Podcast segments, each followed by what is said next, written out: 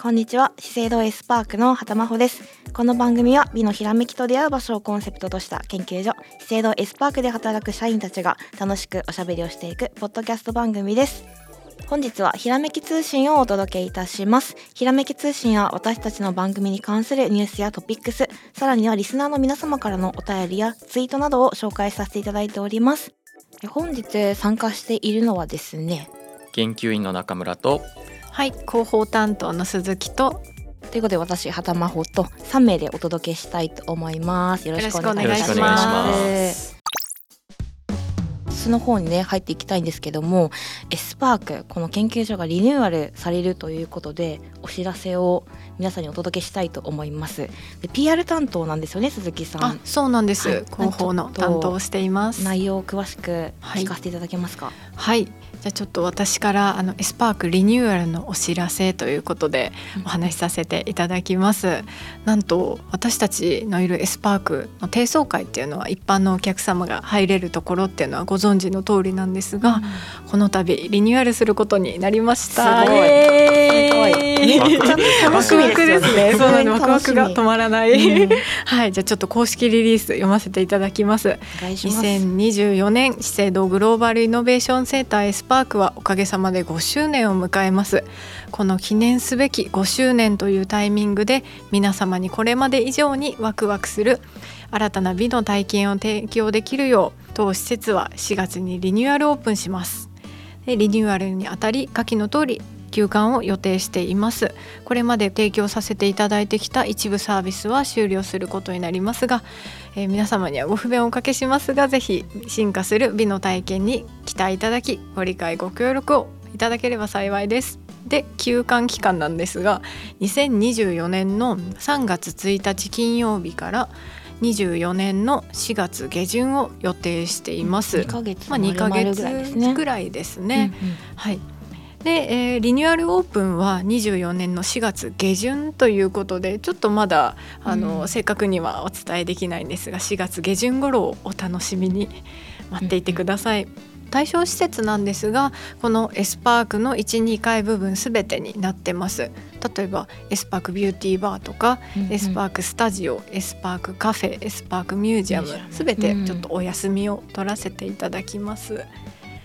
基本的にははいその建物にはまあ入れないっていうふうに考えた方がいいんですかね。おっしゃる通りでそうなんですあの一般のお客様はちょっとこの建物にはこの期間には入ることはできないんですうんうね、んうんうんはい、お取引先様はちょっと入ったりはできるんですけど、裏口からみたいなそうそうそうそうあの正面全部使えないですよねそう正面の多分ところはちょっとね入れなくなってるんですがじゃもあうカフ絶ェとかもね賛工事中で利用できないですよねそう社なんです員もすごい残念じゃないですか、そう一そう階おのカフ昼ェカがフェにそうですねお今昼ちょっと中村さんそのカフェねのそうそう持ってきてますよそうおねですよね昼ちょっと別のところで買わんといけない。はいそうですよねはいこの期間はちょっちとょっとコーヒーとかはいコーヒーとかは別のところろで買いましょうめっちゃ楽しみだな、え今でもすごい綺麗、はいすごい綺麗ですよね、うん満足しちゃっていたの にさらにそ高うみなんをです。高みを目指します。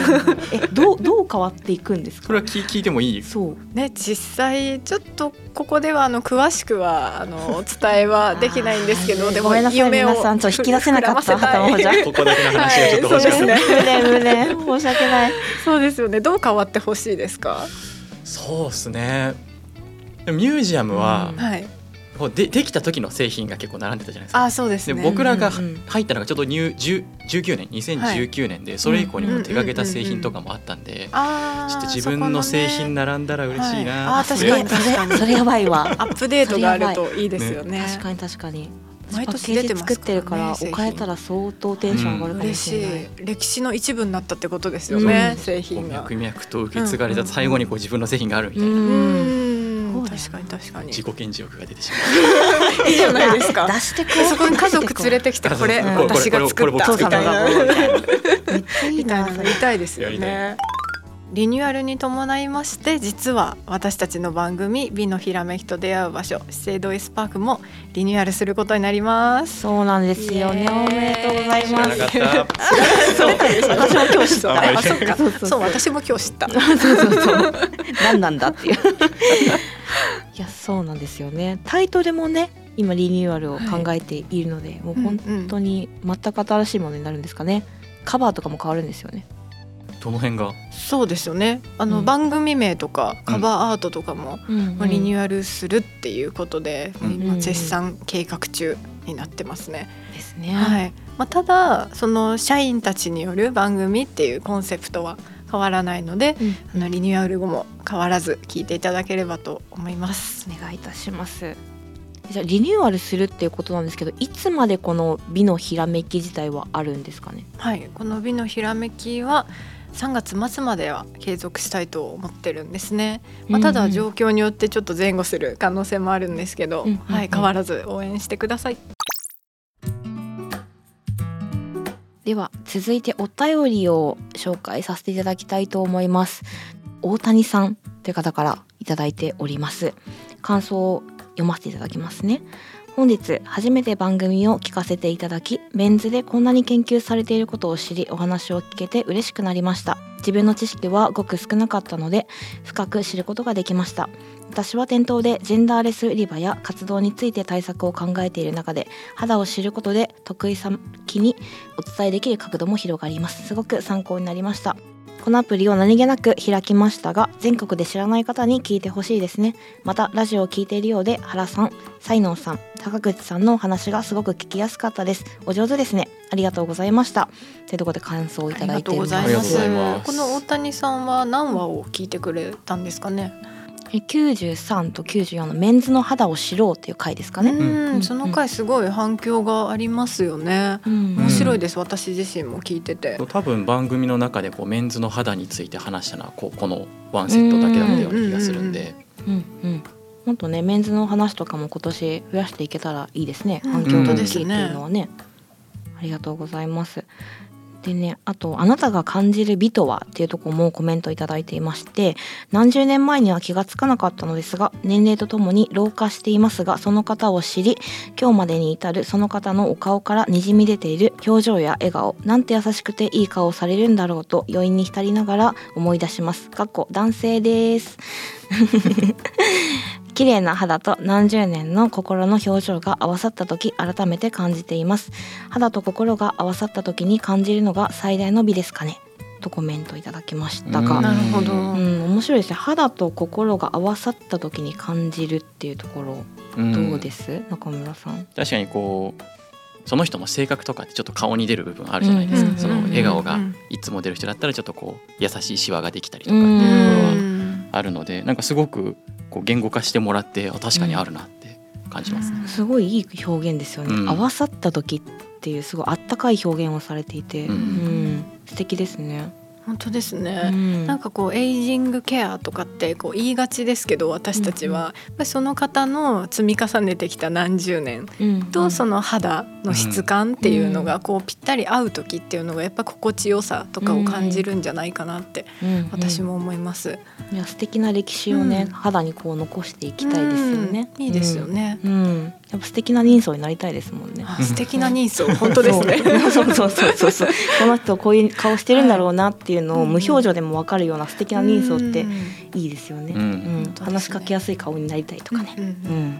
そして応援メッセージもねいただいておりますありがとうございますもう本当に日々ずっと一つのことにこだわり研究や勉強を重ねて一つ一つ資生堂化粧品が誕生しているんですね感謝申し上げます現場で悩んでいることがこの番組で研究員の方とつながって親近感を感じましたこれからも素敵な商品を楽しみにしています現場からも応援しています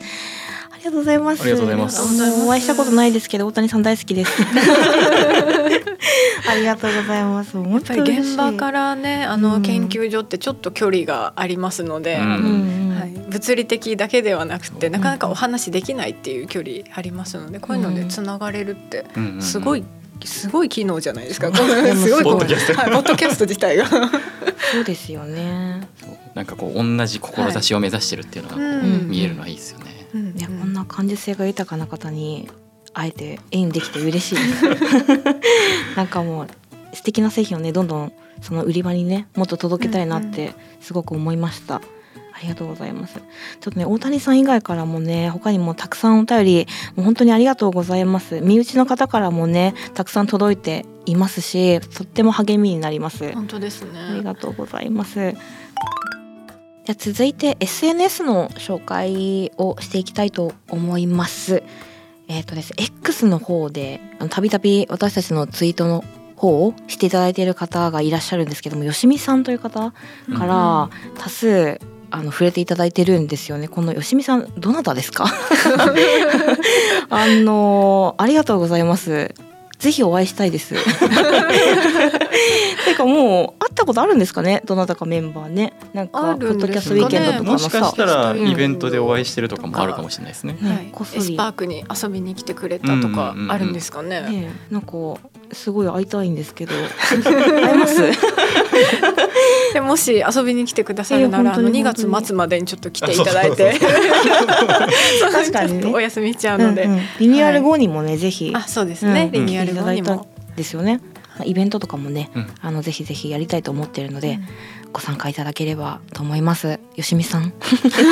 形でぜひイ特にベ よンしみさトんでみんながこう集まれっていう会とかやりたいですようんね。本当にそうですよね。はいなんかこう場活所動のは幅はあるのうにん、うんはい、せっかくあんなに広いもんね。うん全面使ってやりたいですよね。 本当ですね。ぜひぜひ。よしみさん以外もねお待ちしてますよもちろん。よろしくお願いしはまいす。、結構私 X も見てたりすると「ハッシュタグ美のひらめき」うん。だったり「ハッシュタグ資生堂エスパーク」でつぶやいてくれてる人がいっぱいいて嬉しいですよねなんかほっこりした気持ちになります。うん。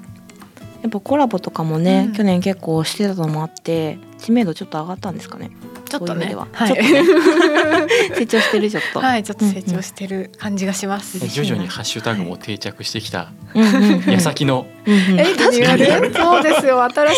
いもうすすごいいいハッシュタグ考えないと。うんはい。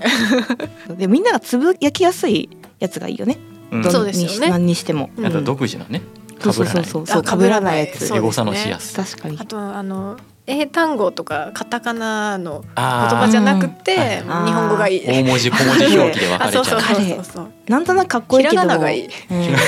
カタカナ入ってこないよねやっぱり。わかりなますんか。うん。表記がぶれないから今そう日表記がぶれないそれやつはがもいいうぜですひぜね。ひじゃあ何か他に美のひらめき聞いたよとか反響って聞いたことあります？なんか身ちょ近いなとちころょでい。ありますよね。やっぱねさっき話したようにはい。コラボとかをねしたし、イベントとかも結構参加していたトかそらうで。すよね、聞いてるよとかいうの結構増えたんですよね。他の今日来てないけどね、辻くんっていう研究員もね、うんうん、ユトタワーパワーでねそうユタワーパワーでうんうんうん。顔が売れたというあかったんでしょロサンゼルスで これ誰が話すの？ そうでもさっきさっき斉藤さんが話したのだとそのそうそうラスベガスでこの前セスって、うんうんセスご存知ですか、はい。で向こうで「ああのユットタワーの辻さんですよね」っていうふうにあのユ辻さん。ットタワーの辻さん面白い面白いななったらしいんですよね顔が売れて る海を越えて海を越えて世界の股にかけた、いやーどこでつながってるかわかんないですようね、ん、面白いな意外とうんうん知名度は上がっているといや本当に本当にいやだからみんなねサイン考えておいた方がいいですよ本当に出たなんかそういうの出た出たいや本当にいや本当に意外と意外とあのキャラクタターのエスラジくんいるじゃないですか。うん可愛らしい。ー形の二等身の、うんあれ二等身みんな書けるようにしておいた方がいいんじゃないでそっちすかの方がいいね厳しい厳しいえポッドキャストの時旗魔法のサインを初めて書いたんですけど、そその時 S ラジオ書かなきゃいけないんですかね本当はうは。んそうかあでも S ラジくんのシールをあんた配ってたじゃないですか、はいはいステッカーをその下に旗魔法のバーってサイン書きましたその時はなるほど。そうじゃあステッカーは持ってたそう方がい持いってたらいいを常に持ち歩いてそうサインくださいって時はそそうれをペッて貼るっていうそういうことか失礼しました確かに持っとかなきゃいけない なしまっとこうずっと ということでねはいうん今年もイベントたくさんやりましょうね本当ですね、はいリニューアルしてあの超パワーアップしてパワー帰アっップてしきよまうすんで、うんはい 今年もよろしくお願いいたします皆さんよろしくお願いしますお願いいたします